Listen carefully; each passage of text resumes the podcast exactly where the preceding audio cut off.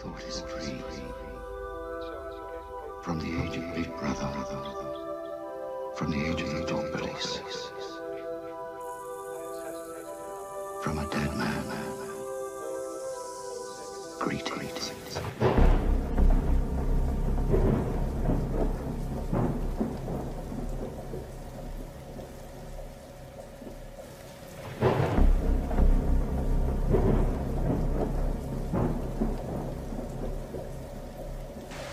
Coronavirus is the biggest threat this country has faced for decades. We're seeing the devastating impact of this invisible killer.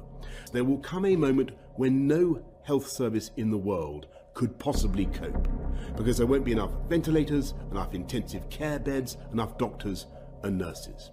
That is the moment of real danger.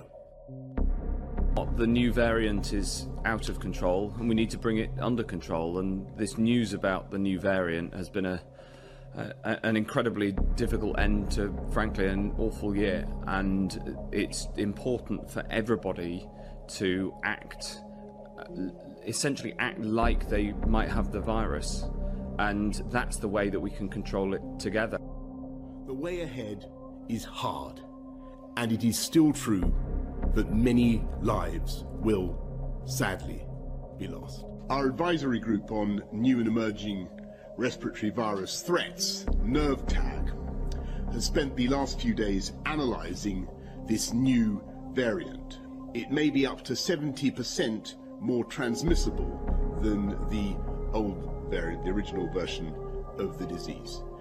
You, you might be infectious, and that's the way that we have to behave at this moment. Assume you might be infectious. Assume you might be infectious, and that's the way that we have to behave at this moment.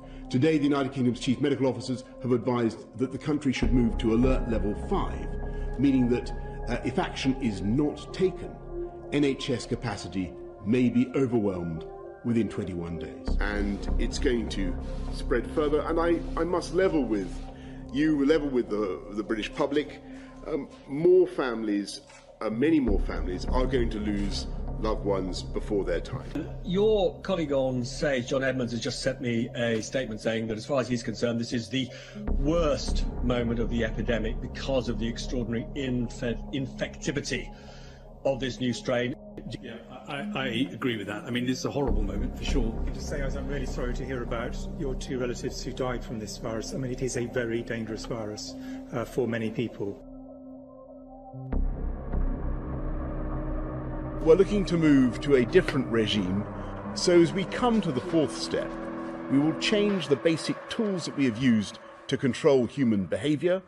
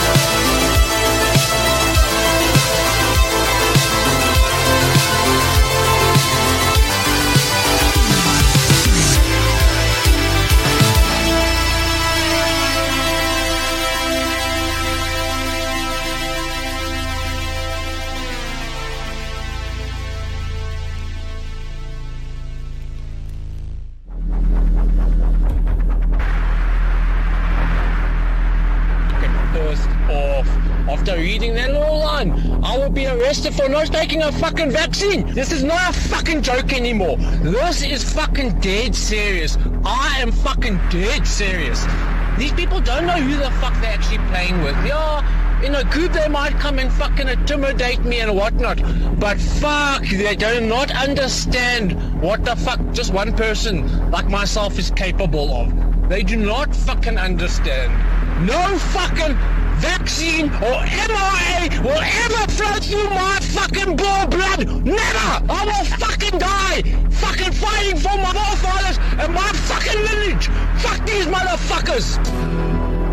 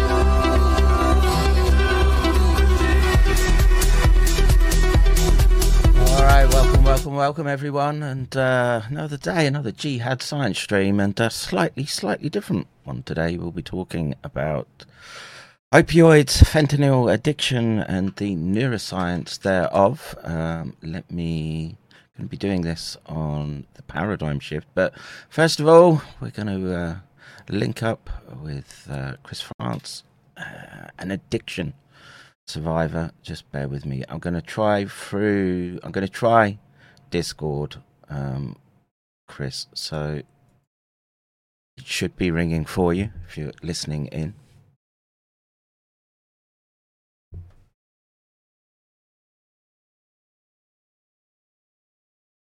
hello Hello, sir. how are you chris Ah, I'm okay. Hanging in there. uh you might I'm just want to turn your mic down a little bit it's distorting my end Okay. Um do you want to be on screen or Yeah, that's fine. Uh, so yes, I was saying that we're going to be talking on the paradigm shift. Um, why don't you uh take it away? You're the um, ah, I'll say we all have our little addictions, right? So why don't you why don't you tell us about yours? There's uh, quite a few to rack up. Well, the um, you know, a little bit about my story when I was. Um, it started when I was very, very young, right? And it um, it happened to me when I was three years old. Um, my mother was a single mother in upper in Scotland back in the fifties, and she had no way of supporting me, so she put me up uh, into an orphanage, and um, that was it. And then three years later, she came back and took me away with an American husband um, and brought me took me to America. And um, it took me till about the age of seven or eight or nine to start expressing negative behavior, and me becoming very aware something was very wrong in my house.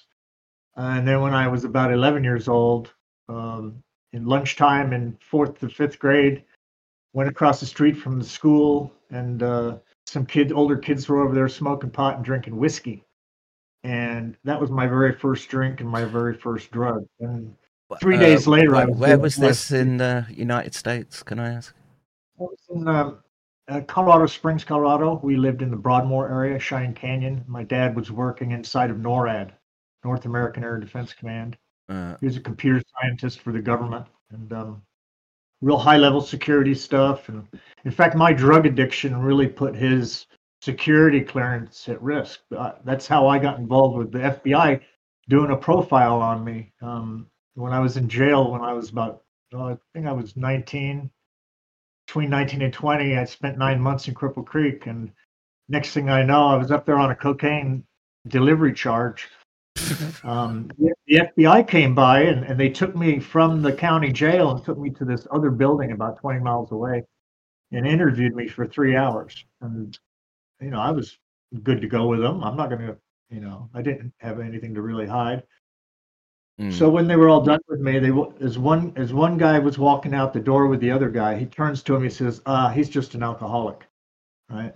yeah. And they walk out the door. And so that kind of took me off the hook as being part of a criminal organization. However, I started learning about criminal organizations when I was really young. I was 12, 13 years old, and I was already dealing drugs in my junior high school.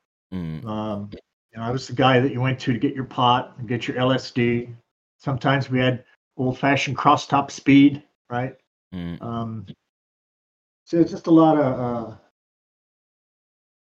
a, a lot of turmoil. Now, when I started drinking when I was 11 years old, I had no idea that what what happened to me when I was three would affect me so seriously.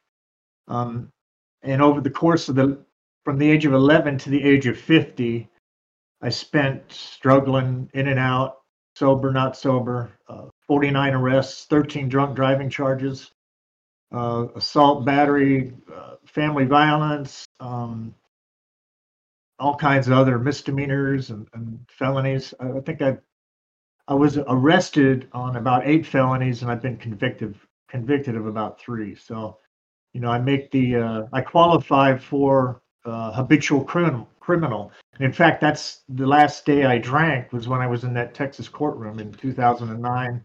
And instead of the judge sentencing me as a habitual criminal and putting me in prison for 25 years, he gave me another um, another chance at, at doing probation. Now, however, this time on probation, it was intensive, and I had to go to a sober living facility and do my three years there. And that's what I did, and that was in 2009, and I haven't taken a drink since.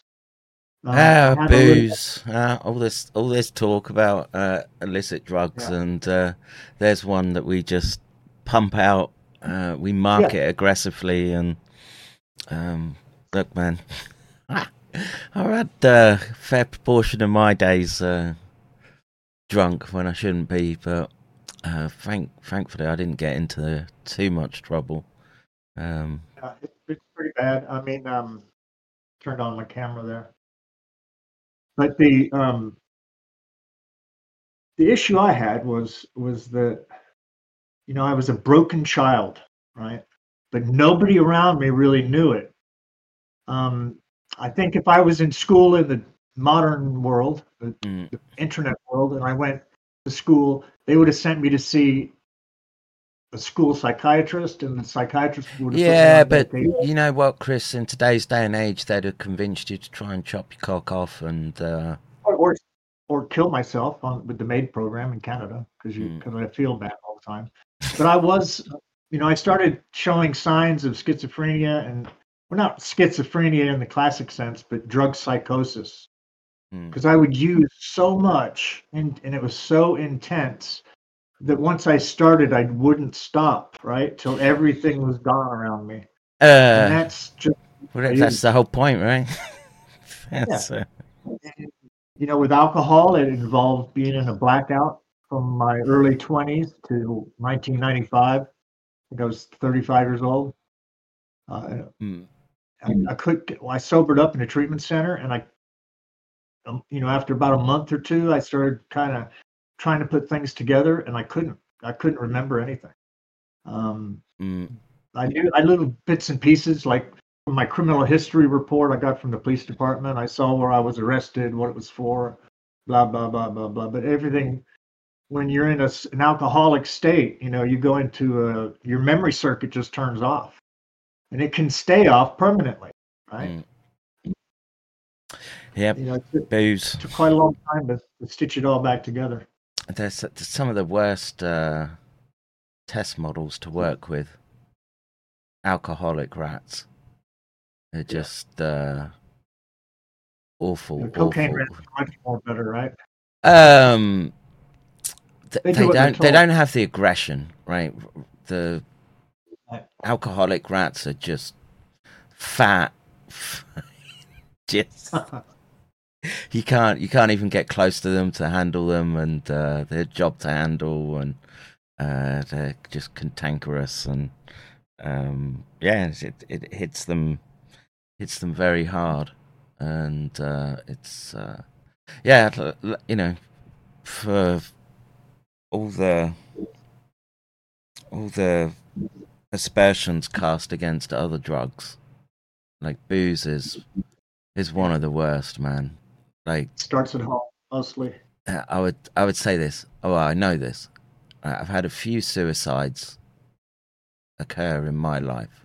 You know, it was leading up to you could see it, and they're calling out for help. But every time, every time it was done, that they did the job properly, they were drunk, got drunk, Yeah. and um, found creative ways to uh, end their lives, and um, it's it's tragic. Uh, the fallout from it is.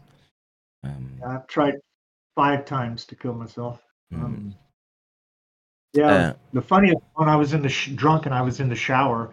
And I tied a necktie around my neck and put it up on the shower, you know, thing coming out of the wall. yeah. And then I, then I kind of let go of my legs, trying to hang myself, but I wasn't hanging.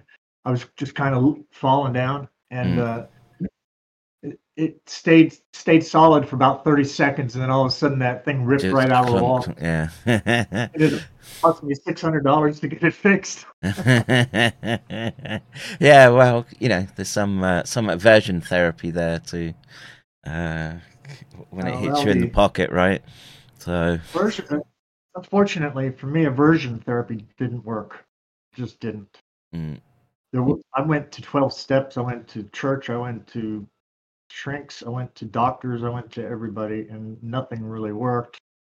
Um, what what did work was that when I was on my last days, uh, I was pretty hopeless, and I had given up everything. I was going to go in that courtroom and plead guilty to that charge, just Mm. take my comeuppance. And what would have happened? I, if he would have accepted my guilty plea, he'd given me 25 years automatically, almost. And so, when that little gift of uh, mercy was given to me, all of it, it was like getting having the biggest hit of dope in the world. All of a sudden, everything changed. Right? It was like I was in put from this universe, and then all of a sudden, I'm in another universe. A whole new reality changed because my life was literally over. I was going to go to prison, and I was going to kill myself in prison. And you know, uh, I- it, now yeah, that that I ends so easy unless your name's uh, Jeffrey Epstein, and then they'll make Yeah. sure the cameras are off and uh, yeah, and you get, and you get a little bit of help. yeah. I've seen hangings in prison. It's not very much. Uh, it's not good to see. no, I've seen I, a guy. When I was in uh, in, in up there in Colorado, I had a.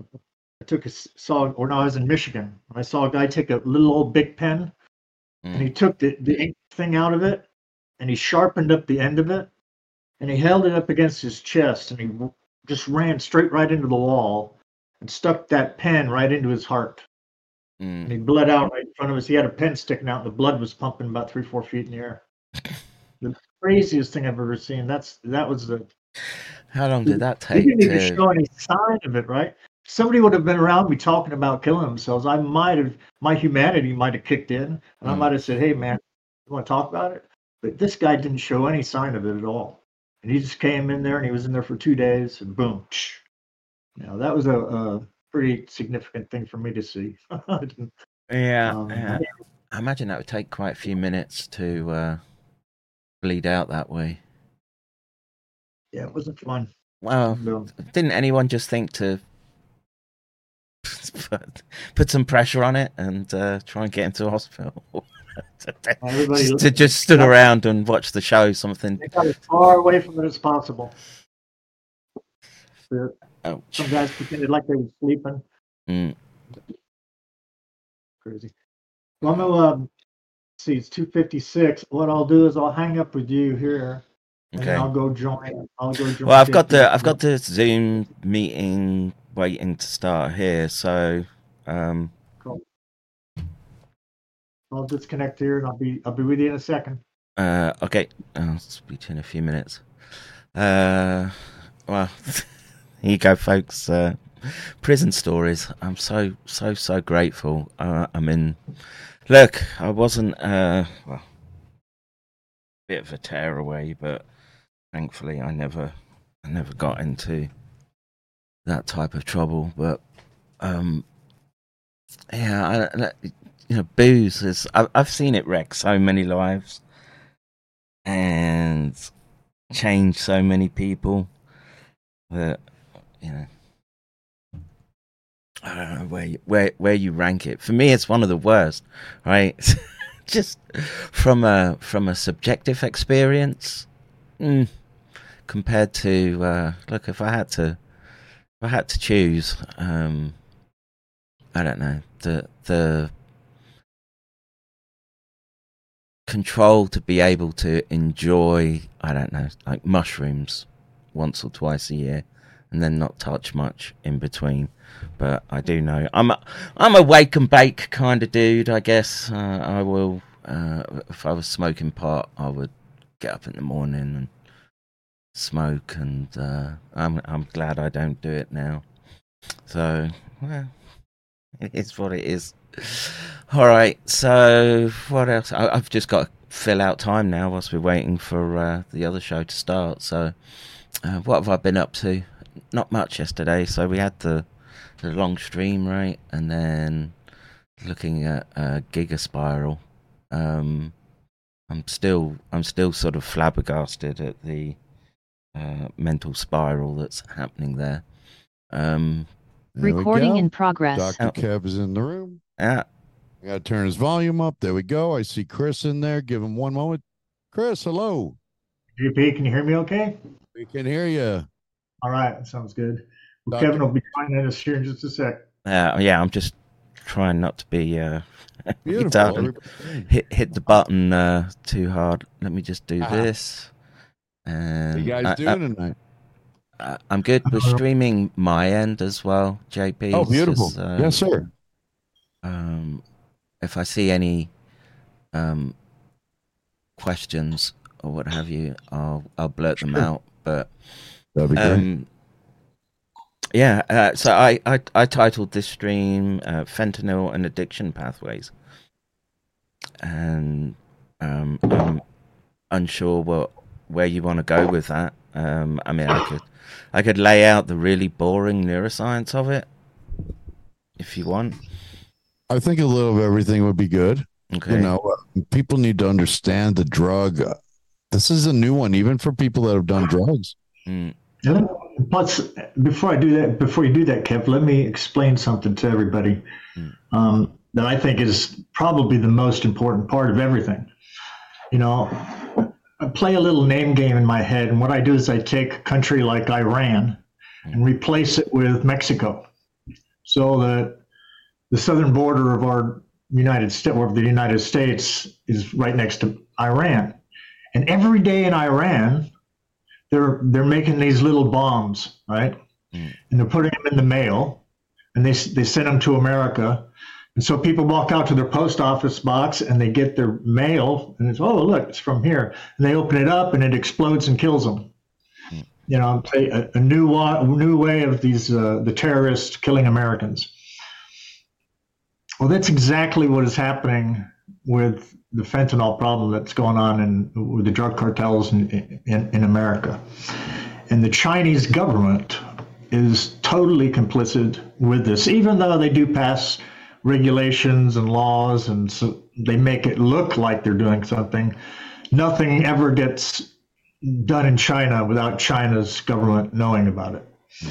And even Fox News had a report a couple of weeks ago about um, how the Chinese may be getting revenge for the opium wars, right? Yeah, I've heard this, and um, But they don't, you know, the, the English had the, conducted the opium wars. The, the U.S. had a couple businessmen involved, but Ah, uh, but but it- round eye all look same, like we think all Asians look same. So, you know, so here's China, and they're sending these. They used to send fentanyl straight to America, uh, but they the law changed in China. So, and here in America, right, they made a law, and it sounded like they were doing something good.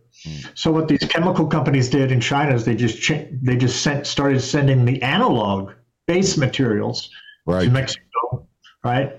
And then they would also send their the Chinese chemists to Mexico, and the chemists would teach the cartel groups um, at the individual labs how to produce a good product. They would even do test runs, send a batch up to America, and get uh, get some uh, um, testimonials on how it worked.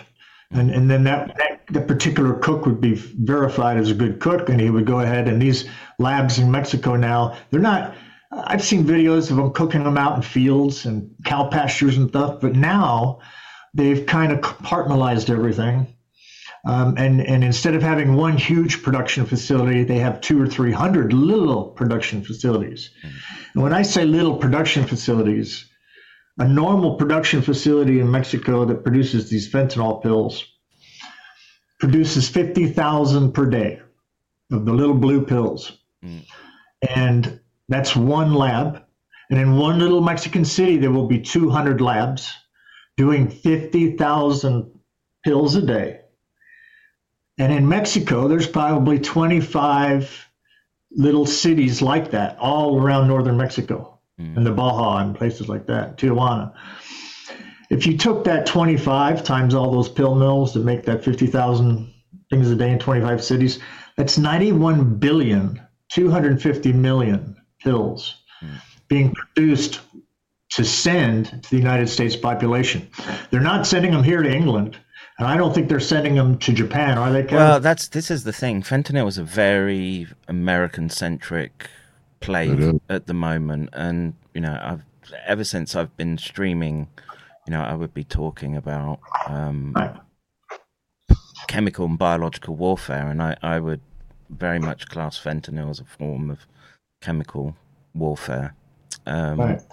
The weird thing about it is is that you, you can sort of get the you don't have to crop dust people with it in any way or use artillery shells you, you can get people to seek it out and you know drug drug seeking behavior um it crosses well you know anything that has a hedonic component and Right. a, you know the simple fact is- defi- yeah um, you know the the def we we meant we say chemical warfare and and that's what I believe it is. I believe that's what Kevin believes it is. And this is the the definition of what chemical warfare is, right? Listen. Chemical warfare involves using the toxic properties of chemical substances as weapons. This type of warfare is distinct from nuclear warfare, biological, or radiological warfare, which together makes up the CBRN, the military's acronym for chemical, biological, radiological, and nuclear warfare weapons, all of which are considered weapons of mass destruction. So we have a Chinese government approving approval of a their companies in China sending these products over to Mexico, and that's the distribution arm of this whole thing. And and because of our great southern border policies we've had over the last couple of years, now what America has is they have an entire network of drug cartels that have filtered into the into the into America, into every little town. And in fact, in the COVID in the COVID nineteen pandemic, when everybody was locked down, they actually had a thing called Uber dope, where you get on the phone or their app that they had or the website that they had, and you could order it, and it could be delivered to you within five ten minutes. And they, that happened all through Mexico's lockdown, and it happened in American cities. Chicago's one, mm. Philadelphia's another. Yeah, the, the, this- the issue we have here is just um, from a chemical perspective, they're actually very simple molecules, right? It doesn't take, once you've got the precursors set, and it doesn't take much to, you know, run the reaction to synthesize it up. And like you say, once you, you just get someone who's half competent in a lab and can do the um, Right. titration correctly. Now here, look, you know, we're, we're at war with Ukraine, right, over this Donbass stuff, and, and and that's been going on for 14 years. But the real serious stuff that's happening to America is right there on the southern border. Mm. And you know, imagine if a, a mosquito were to get out of Florida and go up to New York and sting a few people, and they'd come down with this Congo hemorrhagic fever, right? Mm. Blood coming out of their eyes and ears and nose and mouth um, they would do everything to find out where those mosquitoes come from. Even if it killed 15 people, the CDC would be all over it. They'd start doing it, all kinds of crazy stuff. Yeah, again. but this this is because you get into this um, uh, weird ethical domain where there's this there's the drug seeking behavior of the individual who um, Right. is looking for the um, the the relief, I guess. Right. And And- most and, you know, Whatever reason they use the drugs for. Mm. I mean, they, How do you know, how do we stop this, Doctor Kev? I know it's a big question, but what what's your opinion on how we get a little handle on this? Um, I don't know. It's a difficult question. I, I sort of take the view that okay, uh, you're going to have a subset of the population that's always going to be hardcore drug seekers, alcoholics, etc., and they they will find their compound of choice, and a lot of that's environmental, their own physiology, etc. The important thing is to try to stop those who are casual users from slipping into or being exposed to something that could be potentially lethal just through taking one, you know, street compressed um, tablet. And in a in that environment, I would I would make it such that you could you could get pretty much. I would decriminalize like the normal analogs or not the, the normal drugs the normal pharma pharmacopoeia that we can keep a handle on and if there are some people that are going to use opiates better to have them using morphine than um, fentanyl right and So you're in the camp that you believe that maybe at least with those that are using that we could at least control them and prevent them from dying if we were to Mm. regulate how much they use. Yeah, and just and the other thing is just um, take the money away from the cartels that that are, that are that are making it, and the problem is is uh, what what appears to be the case is that uh, deep state apparatus likes the drug trade because it enables them to move money around that Right. otherwise would be tracked through um, regular um, auditing. And I, again, I, these are it's a very complex problem, and you know when you The military should be acting on this in all countries, really. Mm, absolutely. Yeah, I but then think y- you know we had the U.S. military or NATO military guarding poppy fields in Afghanistan, right? So it's True story. uh, it's terrible, man. It's just terrible. Well, you know, the United States military brought crack cocaine into this country, so it's not unusual that Mm. The problem is it needs to stop because more of our people are dying every day. yeah, Yeah, like well- said, you you you either have um, you can go the Japanese approach where you seal up the borders and it's very difficult and it's um, draconian with respect to any um, a- a- any drug that's psychoactive, right? So even if they catch you with like a roach here, that's five years in jail, right? Yeah, Um, yeah, no, that's no tough ifs, ands, or buts. well, just, the good liberals would fight that here. You know, they Mm. like drugs.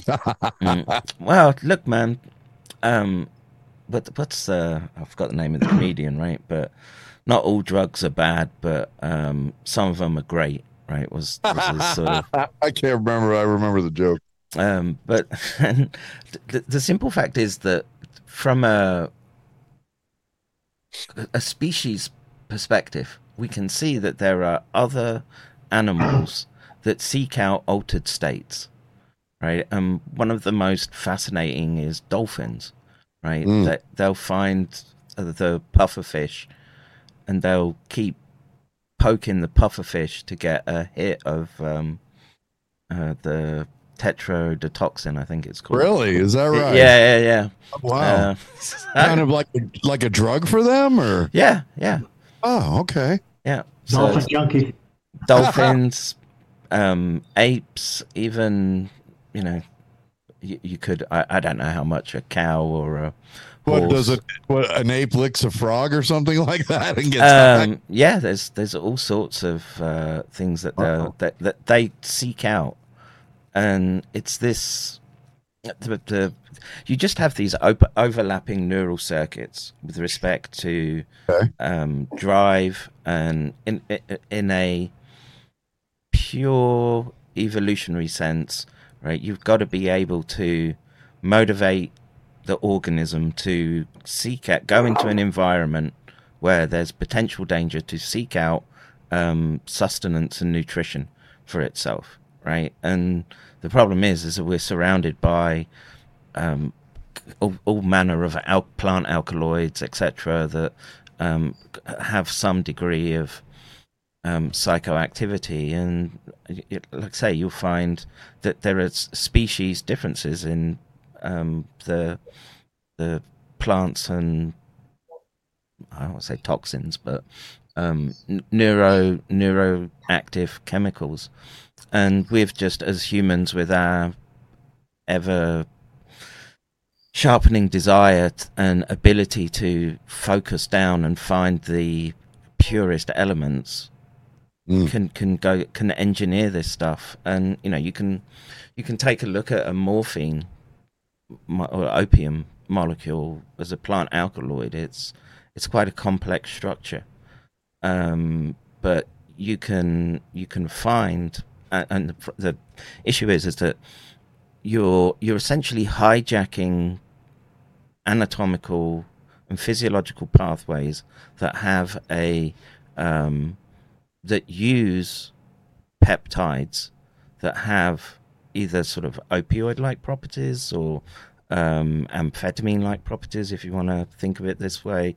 Um, so, like dopamine, and they they all sort of cross and merge in um, in- well, I don't, I don't know how much sort of neuroanatomy to drop down, but there are the, what we call corticobasal ganglia networks, and they they uh, they have complex interactions, and um, you you find these molecules, and they get in there and hijack them, and well, not hijack them, but activate them such that it it becomes hedonic, it becomes uh, a different state and you know again you have different classes of drugs right so you've got from the psychedelics to the more um Right. i don't know I, I, like I say I, I consider morphine a more um pain pain controlling hedonic type compound compared to say um psilocybin or lsd which is a far more um complex subjective experience So this very simple compound that now makes fentanyl hmm. can be made anywhere. pretty much You don't need a poppy field. And You don't need a poppy field. I mean, the, these are the, the. So here's a, here's a funny little anecdote for you, right? So much of my research career wouldn't have been possible unless for the junkies on the west coast trying uh-huh. to synthesize synthetic opioids, and um, as they were, so there's a drug called pethidine, right? And I think um, I forgot the name, Demerol in the US, right? Oh, Demerol, sure. And that's a synthetic opioid, right? And it's based around yeah, benzene ring and then something called piperidine, which is like a benzene ring with a nitrogen replacing one of the carbons, and then you'll have some functional groups coming off that that that make it act on particular receptor subtypes. And they were trying to make pethidine, and in the process, they made a neurotoxin called MPTP that selectively wipes out the dopaminergic neurons in the brain. Okay. And it's just one of the oddities of um, your anatomy and physiology that those neurons are, or their mitochondria are susceptible to the active molecule. And the active molecule, or the molecule itself, isn't toxic. It's after it gets processed by the blood brain barrier and crosses the blood brain barrier that it becomes toxic and then selectively knocks out dopaminergic neurons. And there was these cases where, you know, drug users were IV injecting what they thought were opiates, and suddenly overnight they've developed severe Parkinson's like syndrome. Oh wow! Yeah, yeah, and that sort of exploded the field of neuroscience research into Parkinson's because suddenly we had a um, this selective way to knock out dopaminergic neurons and have the well, if you could take care of the animal, you could do all sorts of testing on it, find ways to replace dopamine, listen to the brain when it's um, in that in state. order to take the addiction out of this thing, or or something like that. Um, well, so we considered um, MPTP. We do consider it like having opioid-like effects. So you can you, you, inject the animal with it, and you can see that there's a um, a pharmacological effect that's different to the the more mid to long term effects that happens over days, where the dopaminergic neurons are, are dying. And I, w- I would you're flooding the brain with um, an opioid analog and dopamine, etc., and they they look high and um, out of it for um, you know sort of eight eight to twelve hours, and then they'll get back to normal. But each each time they get back to normal, they're more and more Parkinsonian. And oh. you know, just as a little anecdote, um, I, am I've always been of the suspicion that um, Michael J. Fox, he was he was mm. sort of an upcoming star at the time, right? Right. As this drug was being synthesized on the west coast of um, the U.S. and his Parkinson's, right? You could say that he's there are some people that get young onset Parkinson's disease, but his came on very early, and right. he's yes. been able to survive a very very long time. Where you know, under most normal circumstances, if you've got the neurodegenerative full full spectrum disease, you tend not to last um, that long. And sure. he's, he's been around a while. Yeah, yeah. And look, he gets the best of care, right? Um, he's uh, he's not short of interventions, but um, you know the ha- how to tackle this um, this problem when you've got you know you've kids will want to experiment. Uh, uh, um, you know, I did, and I, I'm. If we if we're playing with people's lives, I would rather kids were able to go and get something that they knew was what it said on the on the side of the not, not going to kill him. Yeah. Yeah. Yeah. And, and I'm like totally on the other side. I think we just need to almost turn this into a militaristic uh, effort and get this drug out to make it very clear to these countries. Well, you have that, to you have to do both. Actually, I would say. Yeah, I would. Yeah, sure, sure. I mean, these people need help. We just can't, you know, get the bulldozers out, truck them off, wash the sidewalks down, and pretend the problem is gone. Mm. You know? Right. That's, that's the big problem is that we have streets full of people that are dealing with mental issues due to these drugs, due to the situations. And what's the answer, you know? Yeah. You watch that you watch that Kensington, Pennsylvania video? Right, right. You know, now now not only they have all that that going on, there's you know they're adding the uh, I don't know how to pronounce this. Maybe Doc can help me. X Y L A Z I N E.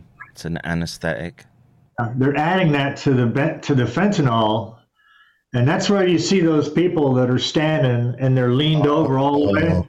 Yeah, yeah, yeah. They're just standing there looking at the sidewalk. That's a crazy thing. They got the camera walking through these people, and fifty percent of them are like hunched over, just staring at the ground. I don't mean to laugh, but My God. Yeah, and see, Yeah, it- the, the, uh, the, the hardest part of this whole thing is, is those people. Those when you when you turn it on and look at that video, and you see those people. Every single one of those people is somebody's child, somebody's brother, somebody's sister, somebody's uncle, somebody's aunt, and they've just gotten sucked into this thing, right? Yeah. And now, I you know I was a drug addict before all of this happened. You know, back in the '70s and '80s, and none of this was going on. You heard about heroin, and every once in a while you hear about morphine. The only time I heard about fentanyl was when I had a guy that had cancer and he had he had fentanyl patches.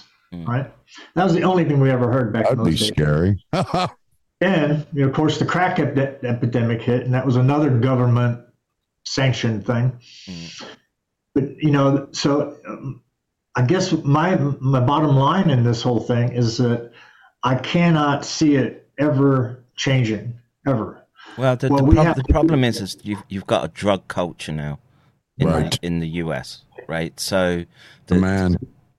Now, there's you- only one way to stop it, right? Is to stop children, stop children from taking that first one, right? Yeah, but uh, you, you It's how to. you're never going to it. get them all. This is the Right. this is the issue. And look, I would say we live in an ever more broken society where you know you have um, divorced families, broken families, um, abusive families that um, and trauma will repeat across generations, and the you know make it such that the edu- you- have to educate kids. Look if you if you're buying off whatever it was uber uber dope you don't you don't know if, you, you don't know if you're gonna die or not. And Right. Better better to go to a managed and, and it's got to be cheaper. It's got to be better quality and there's got to be i don't know if if someone wants to do the opium and heroin pathway that there's the suboxone i think it's called the the naloxone um, that comes with it that can sort of pull them out of a, of an overdose.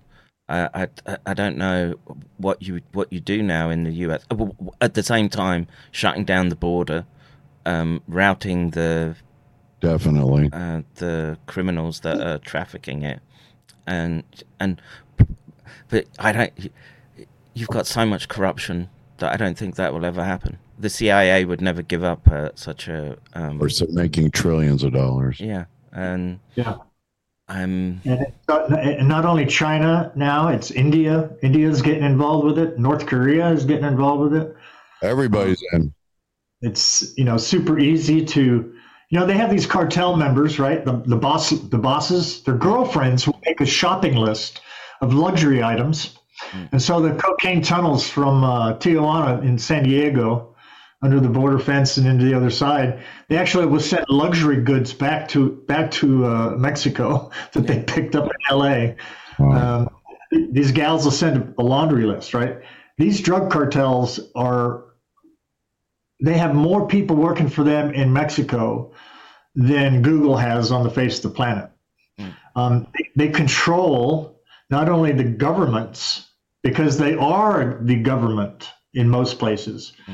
Uh, they allow the politicians to have their jobs and to garbage and water and electricity and all that stuff. Government's good for doing that, but nothing happens in Mexico without the cartel's approval Of course. and, it, and it's insanity. And that's just the drugs. With the cartels, you've got the human trafficking, you've got uh, abduction for you know kidnapping, you've got all kinds of other things going on that they're into uh, that produces income for them. You know, my vision would it be like some dystopian future, to where the whole civilization in the United States at an early age, we can be able to detect that this person will be an addict in 20 years. You know, maybe it's through genetic, genetic research through all kinds of different ways, but Yeah, You know, the, the problem with the cartels is that it's not just the dope, it's not just the fentanyl, it is produce, it is construction, it is buying land, it is using that money of influence to literally take over. Sure. Yep. They actually uh, had a COVID program during COVID 19 that were um, helping people that, during lockdowns. You know, a, a lot of a lot in those small villages and small towns, the cartels are well known for giving out Christmas baskets.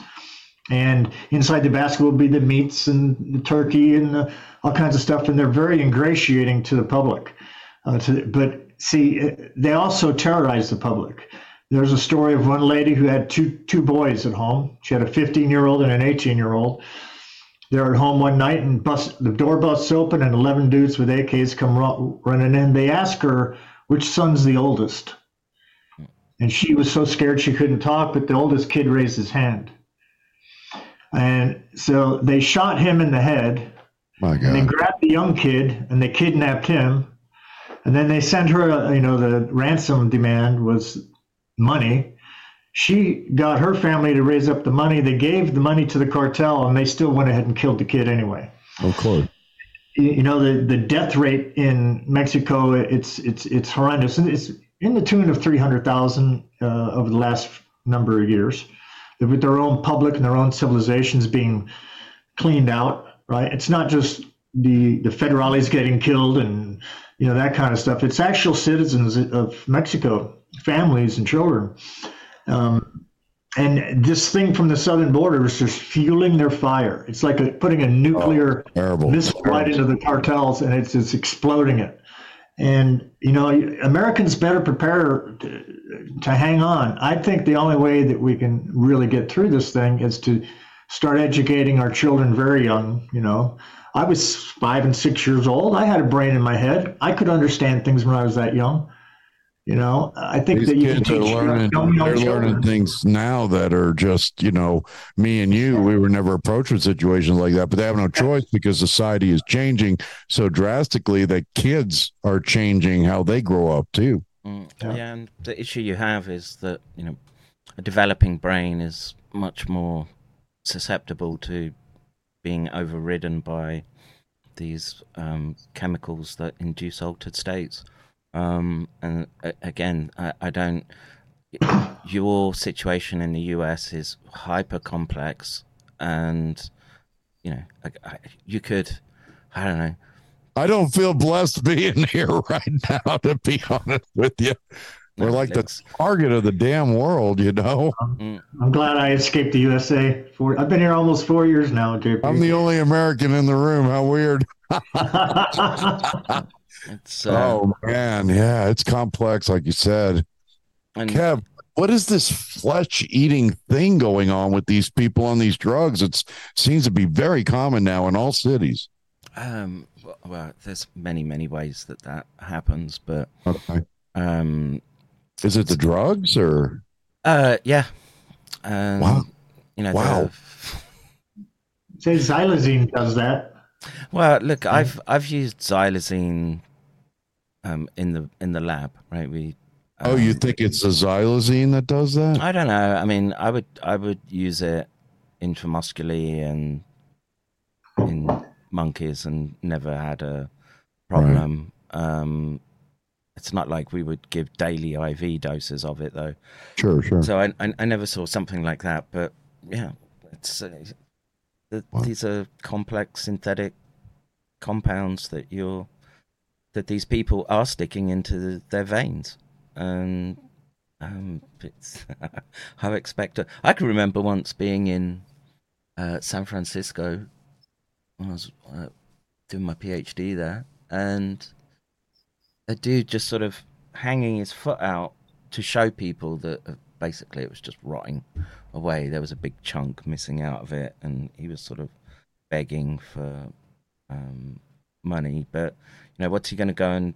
He's not going to go and seek medical help with the money. He's just going to go and seek another to numb the pain of the the rotting foot. Um, so, so what do you do? Uh, it's what what do we do? I mean, what do we do? Like, I can leave and drive ten minutes from here, and there's a pack of tents going down the highway. What what do we do about that? Well, that's you know, this is another issue that you have in the US where um, this is, this has happened in the UK a long time ago, but they, as you take away industries, um, the only thing that becomes left that sort of enables wealth generation is housing. And so housing just gets ever more out of the reach of young people, people wanting to start families. They get stuck in uh, essentially a renter's class, and the it, it's easy to slip off the bottom rung should your income get disrupted, like mm. what happened in uh, COVID as they right what, what was supposed to be two weeks turned into uh, a year of um, people being locked down and um, and in that situation uh, people reach for the bottle and reach for the and the thing is the street drugs are cheaper than booze right now so crazy. It's crazy. Um yeah. You couldn't even get your weed off the street these days because it could have you know three granules of fentanyl in it. Mm. Yeah and down in Tijuana, they they have a drug market in Tijuana, open air drug markets, and those pills are like a buck twenty five a piece in, in Mexico. Mm. You get them over the border, then they're about five bucks a piece, but they cost between ten cents and twenty five cents per pill right. production cost to pay everybody, and from from analog to, to user, that's how much it cost per pill, and they're selling them for five bucks. Right. You know, um, That's part of the problem too. You know, just the some, sometimes the markets go down and, and the, the price of the, the pills will go up to maybe twenty, sometimes thirty dollars. But you can in most American cities right now get on the internet, put in your little code word, or get on social media and do it, and you'll have somebody knocking on your door. And for our children, that is just intensely that just boggles my mind. They're actually murdering people across the world that shouldn't even be, de- you know, I mean, they would never have been addicts if, if fentanyl did not exist. These people would not have been become addicts. There's not that many natural, organic alcoholic and addicts in the world. You know, when they have the, and it, you know, we they kind of primed the pump with big pharma when they came out with the the Sacklers. Um, you know, with OxyContin, and then how they worked that into the society in America and through the medical association. Well, those people made a lot of money too that developed. And then, and then the DEA gets involved after it becomes abusive, and they shut down all the pill mills um, where people can get easy prescriptions, and then so the people have nothing to turn to, when, and they've got a habit. Yeah, they've so got this to. is this is why I think you shouldn't do that. You should, you should allow people to. You have to accept there's going to be some people who are going to be Just using those high, compounds, and better to have them under medical supervision and using oxycodone than going out and buying uh, a bag of Portugal. fentanyl from Sanchez, Portugal. right? They, don't they call that the Portugal model? You know, with legalization, Kev. Um, I, I know Portugal did that, and they managed to turn. Uh, well, they stabilized a lot of the addiction problems that they had, but the They did. They did. Huh. it's uh, it's it's accepting that you have a drug problem, and then finding ways to get around it. And you know, the problem is young kids are going to want to try an experiment. I did. I expect my kids will. Um, and it's better better to have a safe drug environment than one where, bang, you take that. You know, I was, um, I remember it well. I was 13 years old, and I came home one night. My mom and dad are sitting at the dinner room table, and they have this little pamphlet that was handed out to them, and it's about drugs and drinking, right? And they're sitting at the table trying to get me to read this thing, and I was sitting there going, I'm shaking my head, going, "It's too late, mom and dad." You know, I already been in it for a couple of years by that time, and and you know, I don't know if I could have if I could have been reached a little bit earlier, it might have been it might have changed for me. But it, it, and and so many children today are in like Kev said, broken homes. Uh, they don't have a father figure. They're they're lost in space, kind of, and so they're gonna somehow make it on their own. Now, the easiest way for me to make money as a 12 year old kid uh, was to sell pot, and I did, and I made money. Um, but then that that I didn't know that I was an alcoholic and predisposed to addiction when I first used. I didn't find out till later on. But, you know, normally they kind of say as a, an average, 10% of us are born with this addictive quality to us. You know, but nowadays it seems in America it's like 30% of them are, are primed for addiction. But just remember it's, what we're it's doing. not that. It's it's the it's the strength and the rapidity that the compounds act, right? Right. So you know you can smoke opium, right? Right. And you know the take you a while to sort of reach the peak effect. And there's a, a window around which you can say okay i'm feeling a little uh, it's too Right. much i'm going to stop. And but once you've once you've gone down this synth- synthetic pathway um, you've got this uh, th- this danger of um, lethality.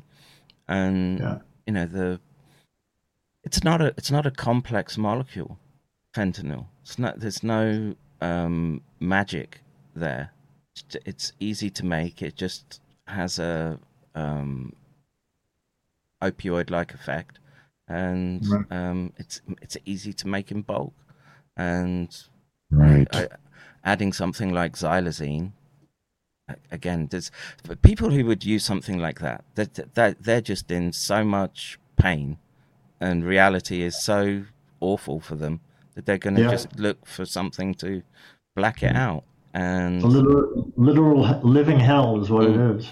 but then you know you have a problem with okay so you you make it such that it's a medical environment but then you have to tread lightly with respect to people's um well, I would I would say dignity and sovereignty right you you, d- you don't want to be invading into their their space and um dictating to them you know like a nanny state um That's what I was thinking. Yeah, like a nanny state. But Yeah. you know, I got to say one thing. My friend Deborah, she's a good friend out of Berkeley, born.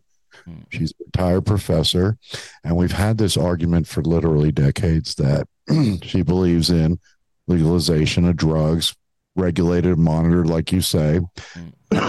Back then, you know, as a recovered drug addict, I really didn't agree with it. Believe me, we could tell you we've had quite the discussions over this. But it's a different world. When I look at these people in the streets that are hunched over, hmm. half their body's flesh is missing, or you know, they're just in this. I don't think they're ever going to break free from that. Yeah, so, unless- so you accept that, that there's that Right. societal burden, and you say, okay, these people are going to be treated with drugs that are better handled by the body, right? Better to better to let give them a, a big, big sticky ball of opium and say, have at it. Um, we'll leave you alone. Just don't don't go Oh, my. robbing people. Don't go um, doing all, all the I mean, negative. it might, it might work in a sense if they're regulated and they're watched over. I mean, we don't want them committing crimes, and Right. you know, if they have an unlimited supply, they may just not do that. Yeah. That's medical management has to be the the key issue for everybody. You know, it's the even the Netherlands they changed some of their the laws, and it almost emptied out their prison population. You know, if you check out the prison population in the Netherlands, I think it was about five years ago, I read about this. The prison population was down like sixty five percent. You know, and, and it was due to this one policy that was changed when it came down to drug use and they were taking these people and instead of treating them as criminal they were treating them as having a mental health issue hmm. pulling them into this really healthy system that not only gave them the recovery skills but gave them living skills. And see i know that if in order to stop using drugs as a as an addict you have to be in a drug-free environment for quite a long time. Hmm. And even after that the brain's been imprinted with that that wonderful thing that you feel, right? And so even when you're sober, after a while, and your brain triggers one day, and the, and you you know get into the relapse systems, um, you, you know they, they know how to handle that because what they've done in Netherlands is really unusual, and and that's a place where things are very very liberal. You know, Amsterdam the, is the issue open. you have in the US is, is your prison system is a, a industry in and of itself. It is There was uh, moneymaker. judge a little while ago. I can't remember the details of the story exactly, but you know, he was he was getting kickbacks for sending young kids to sort of juvenile prison. Oh yeah, yeah, that's right. I'm, Um, sure. you know, this again, these are people's families, and look, I get it. You're going to get young tearaway kids and real handfuls, and you know they need extra care. But um, at, you know what? What's the other choice you have at the moment in the US? You you round these people up, put them in camps, and make them go all cold turkey, and uh, and I, I can't see that ever That sort of flying. Um, you would have too many um, people just. Uh, well, you're imprisoning people, full stop. But you, so you you're continuing the cycle, They right? attempted that here in Albuquerque. They um, proposed a site Hmm. about 20 miles from the city, still in the city limits. It would have facility and, you know, vans and uh, and such. But the homeless people voted against it. They didn't want to go there because it was too far away from the city. Mm. You know? You, you don't want um, you- like for their basic needs, you know, forget the drugs. Like, you know, they didn't have phone service, medical. They couldn't go to a grocery store, those kind of independence that they want. Mm, yeah, and like I say, the you've got to stop people falling into that catchment of this homeless trap, and and again, you know, this requires um, you know, making sure that people can afford housing, um, Right. afford. Oh, big uh, problem. Big yeah. problem. and I can't. The inflation right now in the U.S. just looks bananas, and um, It's insane, man. 'Cause My electric bill, which normally is about a buck twenty here, was four hundred dollars for one month. Mm. Oh. That's insane. You're not running your AC much, are you? What's that? Your air conditioning, you're not running that much, right? Oh, we run it all. It's a business. We have to keep it running. Yeah. Here in England, we don't have air I'll have conditioners. employees suing me. It's getting too hot in here. Mm. Customers getting mad. Yeah, it's just the America has really. She's fallen from grace. She really has, and um, you know, it's kind of a scary place to be right now because we don't know the future of this great nation, and uh, they keep adding homeless people every time BlackRock buys a neighborhood out. Yeah, yeah, and Yeah. you know that's, that where you've incentivized the, and it's a perverse incentive to to buy up housing as it becomes an asset, and you know this this was a problem lo- a long time in the making. And, Right. You know, you don't you, you give people you don't give people skills that we used to do. So you know, most most people now wouldn't know how to drill and tap a hole, right? Which was sort of common. True. Um, Scary. mm. and you know, I'm So this is where the 15 minute cities are going to come in, and everybody's going to own nothing and be happy.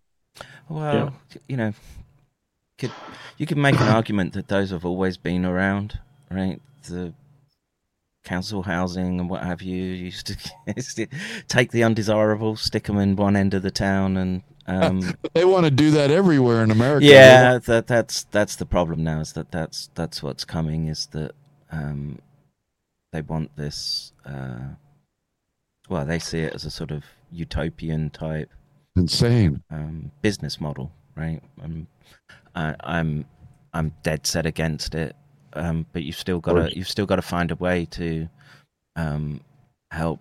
What are you've got a hundred thousand people dying every year Insure- from fentanyl, right? Shame. So Shame. uh, uh, like the the Rose cost of Bowl, JP.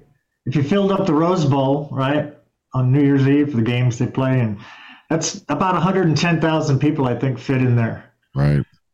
And in one, but because it doesn't happen on one time in one place on, on one day, all those people dying, it only happens in ones and twosies, backyard, you know, back rooms of dope houses and restrooms of convenience stores and back alleyways besides the dumpsters, places like that. I, I think that hundred thousand mark is is low. I, I think it's much more than that, honestly. So too. But it's also happening, you know, uh, there's one thing when it happens to those inner city guys that are, ha- you know, homeless and they're on the streets. But it's another thing when it happens to your 12 year old kid, It's a sad thing. Your 13 year old boy, where they went to a little party and their friends had a pill in their pocket that they thought that was a Xanax and it actually was a fentanyl. That just happened a couple of weeks ago to one of our friends over in. That's uh, the in- thing. People don't know. It's in, you know, they're taking drugs. They're not buying fentanyl. They're taking something different or smoking some pot, and the substance is in there and kills them. They they unknowingly took something that killed them. Yeah, and the thing is, you can't, you will never stop those kids from seeking that out. So it's better to have it so that they know that they're getting, and it's always got to be cheaper than what the uh, the Yeah. criminals can can do it at. I mean, d- do you think that we could regulate it where they wouldn't die? You know, using this. I, I mean, could it be done that way? Well, I, I, I wouldn't Pretty allow. toxic from what it sounds. Well, you just have to say, right, we're not allowing fentanyl, right? Okay, gotcha. Um, it, it's too it's too potent. It's too lethal. Um, you know, there's if you want to try opiates, there's opium here. If you want to try that, um, have the education in place right now, and hope that that person is not one of those ten percent who are hardcore drug seekers. Um, but you know, that comes with education to children that's saying, look, you're seriously at risk from dying should you experiment with something that you don't know the providence of. I think we um, need to do like a scared straight. Like, remember that thing back in the day? Yeah, but Where the- they they, get prison and show them, you know, this is the result of this thing. I mean, that's how I feel, you know. But you- you've got such a tsunami of people now that are, are getting sucked into that state, and again, that comes down to um, people's living circumstances and what they have to live for, and um, you know the the the problem with the US is it's a, it's a place of extremes, right? It really is. and you know, as you're creating ever more um, billionaires, etc., you're creating uh, ever more people that just can't get a a foot on the the ladder, and you know, I I think in my in my mind, better for them to be able to go to the pharmacy and say, okay, I'm I'm a heroin addict, please. Can I have my The heroin. yeah. did that here in the UK. You know, you can go down to the, the pharmacist here, and get your daily dose. You know, and, and really? yeah, here in the The NHS. do that? Really? No, it's methadone usually, but Oh, um, Method, yeah, they're having methods, her, you know, for heroin addicts, and they're getting methadone. do that here in the U.S., of course, but um, Yeah. yeah, but it's a It's- shitty program, right? People want the Sure. the real, the They real want deal. heroin. Yeah, yeah, it's just not enough, and and it has to be some. I don't know. but you, It- you, you have to say- you have to accept you have to accept there are going to be some people that use those drugs, and, and the problem's so enormous and it's not just here in america it's but, but i know it's it's being centralized here i get that it really is a bio but fen- fentanyl is a is a U.S. issue. it is a Um, US you, you don't see it in other other countries. And really so- at all really yeah. Um, wow so they then they really are trying to kill us Yeah. oh, You have to. it's- you've got to Absolutely make. You've got to understand that um, calculation, and then in that sense, okay, well, what protections are you going to put in place? How many children are you going to allow to be um, casualties in, in this? In you know this that's war? the problem for us americans over here is that we really there's very little that we can do on a scale of what really needs to be done. I mean, if we had a decent, you know, administration and a decent military, and I, I'm going to say it, President Trump, we'd be fighting this, not accepting it. Mm. And I don't, I don't want, I, you know, I get that we have this group of people that there's going to be very little we can do for them except maybe facilitate them with their addiction and and bring them some medical care they probably could use. I get all that. But we have to stop the drugs from coming here Yeah. because yeah. the only reason there's a desire for it is because these scumbags have got our people hooked on it. Yeah. And so you have to wean them off. You have to shut down the border properly. You have to consider that it is chemical warfare being waged against you by, you can put it in terms of non-state actors. And how how valuable is your population in this instance?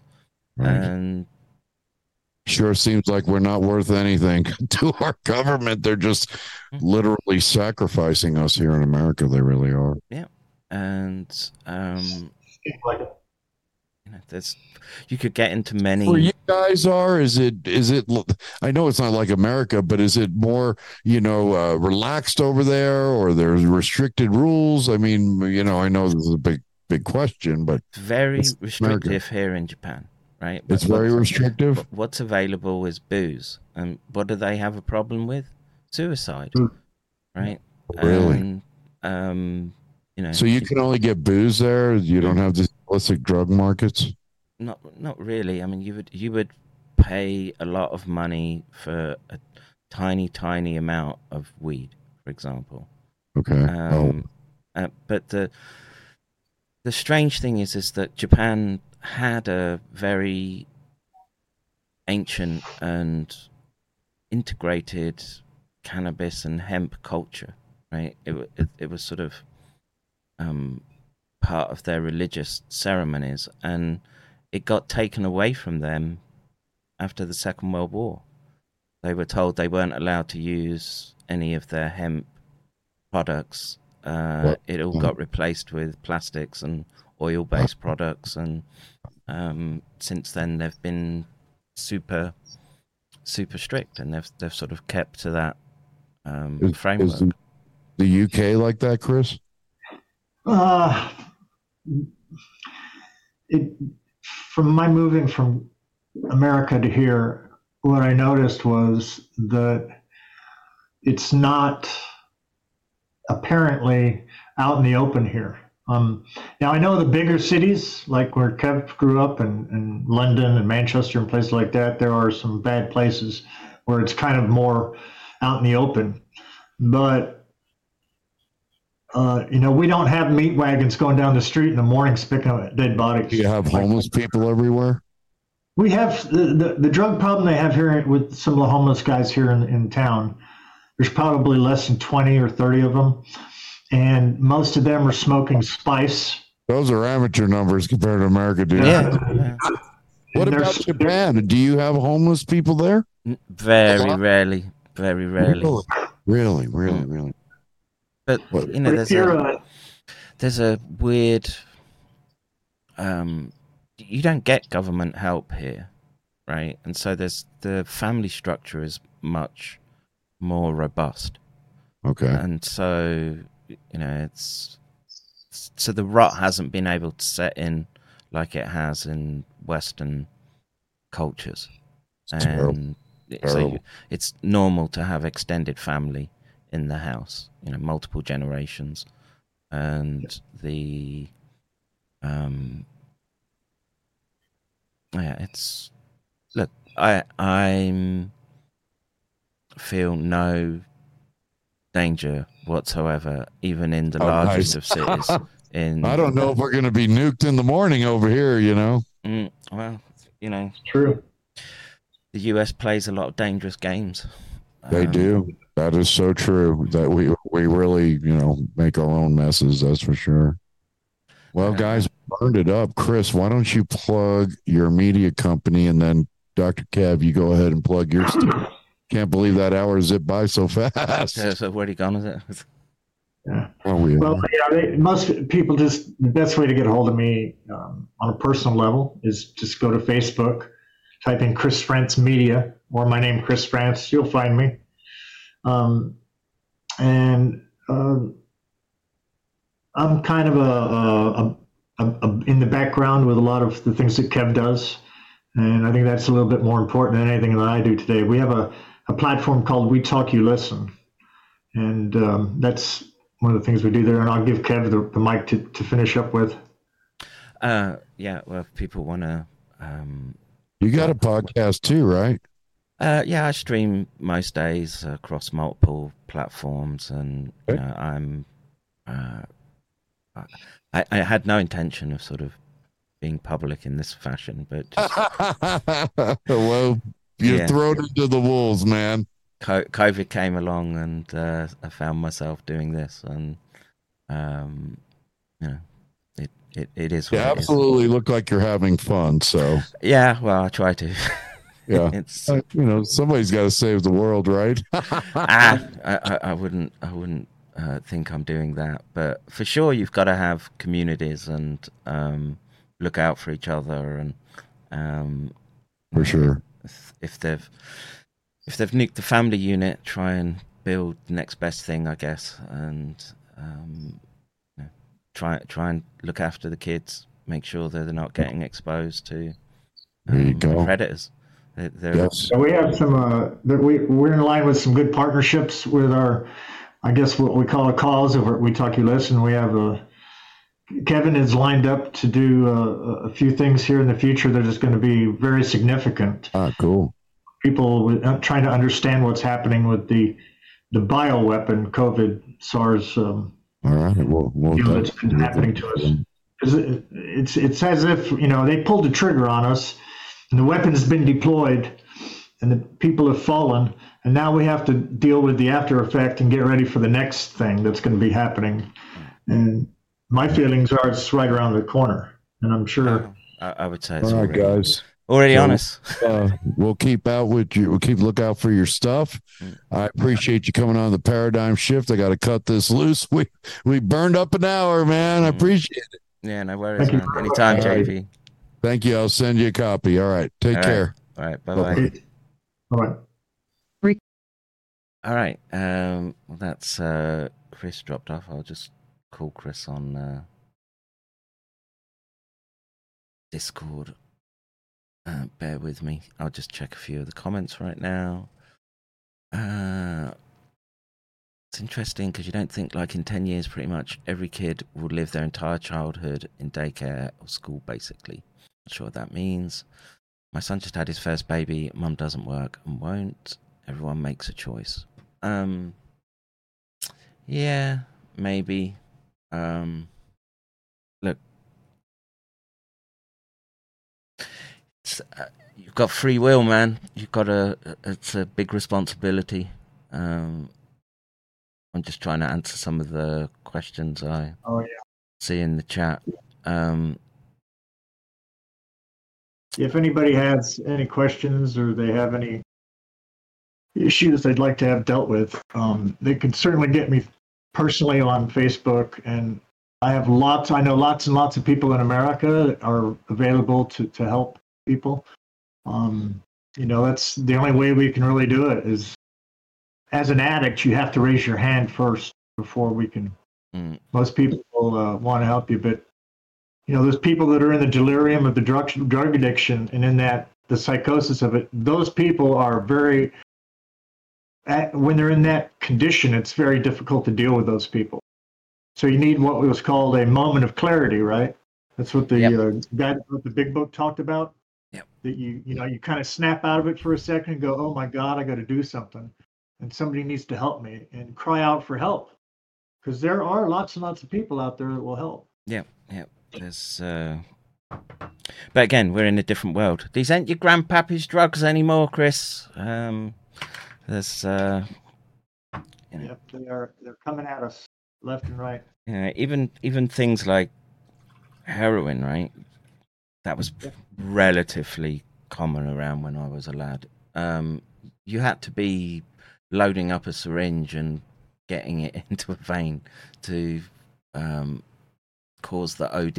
If you were if you were just chasing it, again, you you're not. Um, it's very very difficult to OD yourself, but um, just back then. heroin addicts didn't want to OD themselves. They wanted to be able to get that high until they end up becoming physically dependent. Then they're just trying to not be sick, right? Mm. And that's.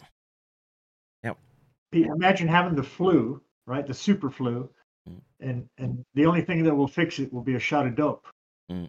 And and that's kind of like what it is. When I went through my heroin addiction phase, that's exactly the way I described it. It was the worst when I and I did it the old fashioned way. I did cold turkey.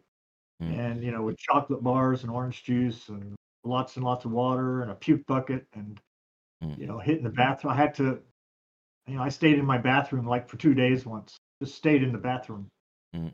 Uh, but um, I would say rather that than you just end up dead.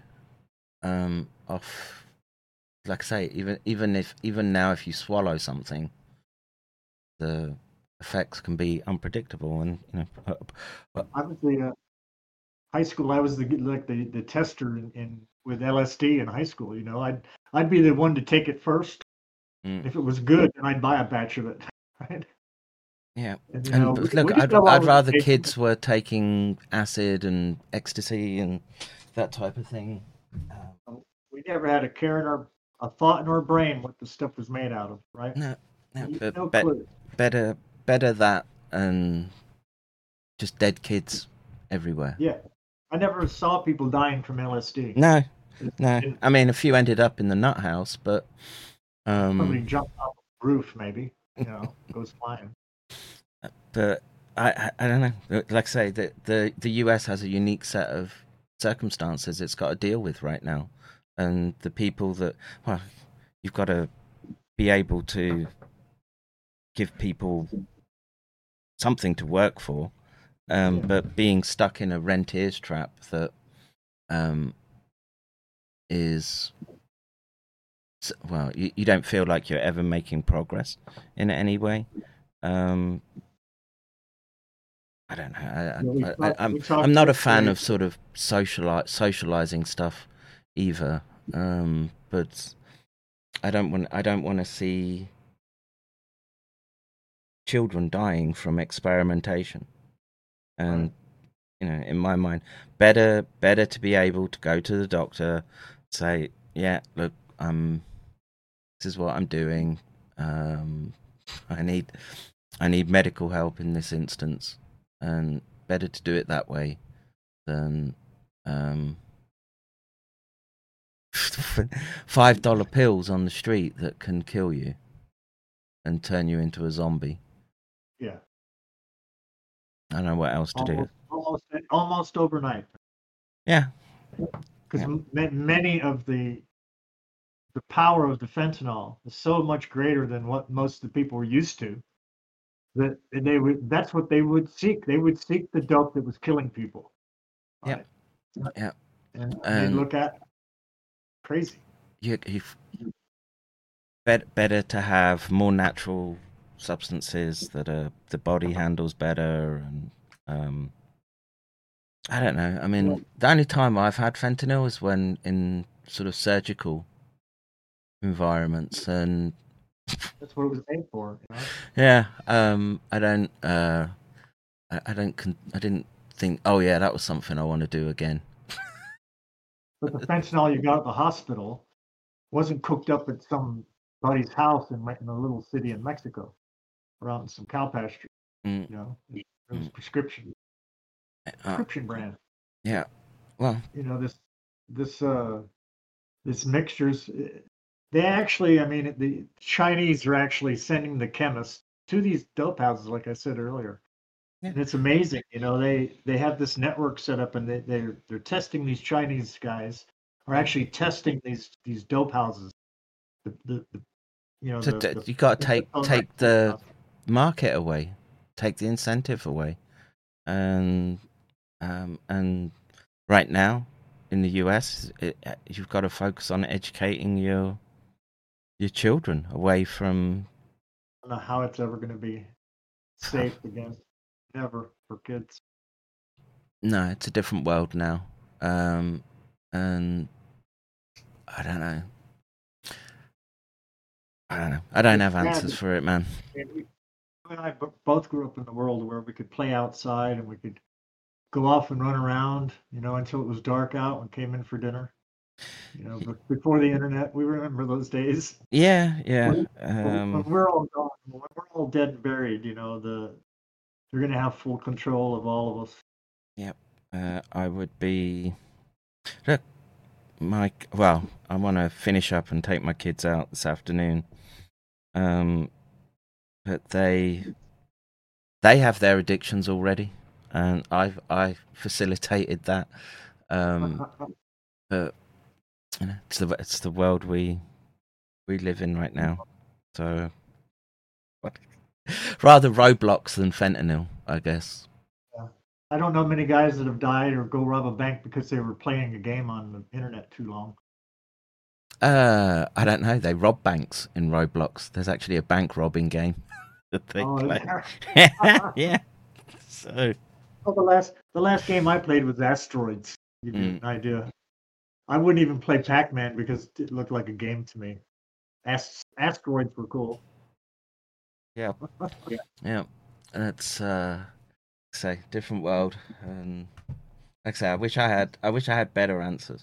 And you know, we understand addiction pathways very well, and you know, in in my mind, better better to stop people falling into that state. But then, Yeah. the, the the US is the only place that I know ha- that has such a overwhelming housing or homeless issue. insane Mm. how it is. Every American city now, you know, the bigger cities are like Jimmy Jean said, Fisherman's Wharf in San Francisco, right? You've been there. Yeah, yeah. Um, all those shops, it was like it was super busy all the time. Mm. It says no, it's a ghost town now. Says it's all boarded up. Um, New York City's the same way. Fifth Avenue, places like that. Yeah, well, you can blame Jeff Bezos for that, right? Yeah. Um, look, I hate shopping. I'm glad there's Amazon, but I got my little pill box here. yeah, I can sit here. I don't have to leave. I can order my groceries and Mm. order my medicine every month. I'm set. Yeah. um, but that's that's what they got in mind for everyone, and um, I got a good head start on it. yeah, you know, But my in my case, I was grateful to come here and get medical help. Mm. was- yeah. Was Well, that that, that sort of reinforces my point, right? That there was medical help for you that enabled you to um, turn your life around when you realised that there was um, there's nothing but pain and misery down the other pathway, and I, I'm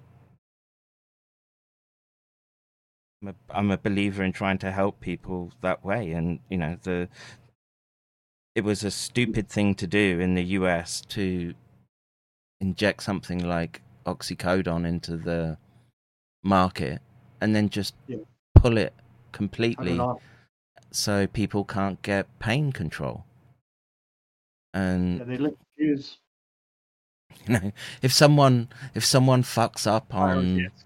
oxycodone, like like they're driving and cause an accident, you punish them like you do uh, drink drivers, that type Yeah. of thing. But um, the yeah, I, I, I- again, this America just swings from one extreme to the other, and um, yeah, I see people talking about ibogaine in the um, chat, and yeah, funnily enough, I did my undergraduate thesis on ibogaine because uh, you know I knew heroin addicts, and I could have very easily gone down that pathway as well, and um, ibogaine was known, right, for being able to pull people out of that lifestyle, but Right. the way it does that is through literal. Um, it's a nightmare type experience that exposes your, or rips away any sense of ego and um, and it's supposed to be a very tough experience that make makes people just like No. Haldol. Haldol. No, Haldol. Haldol is a um, Psychiatric. psychiatric uh, dopaminergic antagonist. Um, it's antipsychotic. Um, I mean, look, I've had are- it once. um, It I calmed me have. down quickly. Yeah, um, look, we used to have sanatoriums full of people that were out of control, right? Right. And uh, is it? I I do consider it more humane to be giving people Haldol and antipsychotic drugs and giving them something approximating a life than having them in straitjackets and getting beaten up by orderlies because they're getting a bit shouting. Um, Same thing happened in America. The, all the psychiatric hospitals shut down. Mm. You know, that was in the I think the 80s, late 70s, 80s. Yeah. It was after Geraldo, Geraldo Rivera went out and busted that one. Yeah. Did a big expose on it. Yeah. Within two years, they were shutting down those places. And now um, all those folks are on the street. Yeah, and you know, there's look, maybe there is there is a place for these institutes for the worst of the worst, but I think give give, and this is something that you know basic neuroscience studies have shown, right? If you enrich the environment, um, the addict group will decrease their drug consumption Rat Park. and um, someone's telling me about the metabolite in the brain. Yeah, but the it's the it's the subjective experience of the trip. It's a psychedelic ibogaine, very very potent one and very um, tough, extended trip that um, makes people uh, and it has it has I can remember my undergraduate it has all, all types of um, pharmacological properties across many receptors. But if you speak to the people that use it, it's the um, it's the psychedelic breakthrough experience on it. But it's an unpleasant psychedelic experience. Not a good trip. Yeah, it's not a good trip. Hard, painful, um, tear your life apart. Not, uh, you're, you're not gonna you're not gonna go cruising in space and talk to aliens like you do with ayahuasca. Um, no, no, and no, it doesn't. It doesn't clear out. Um, it's, it's been like one of the hypotheses that it sort of it, it sits in opioid receptors, etc. But it cleans out. It's got a half life, and it's um, it's gone from the body within sort of twelve to eighteen hours. But it's um, it's the the subjective experience of it. People have a they they have a life review basically. Every life changing experience. Yeah, and um, That's pretty much what it what it is when when you know a lot of people that get into recovery they have this this moment, you know, and and Mm. uh, yeah, like, and th- that's what that's what they were looking to do with um, LSD back in the day.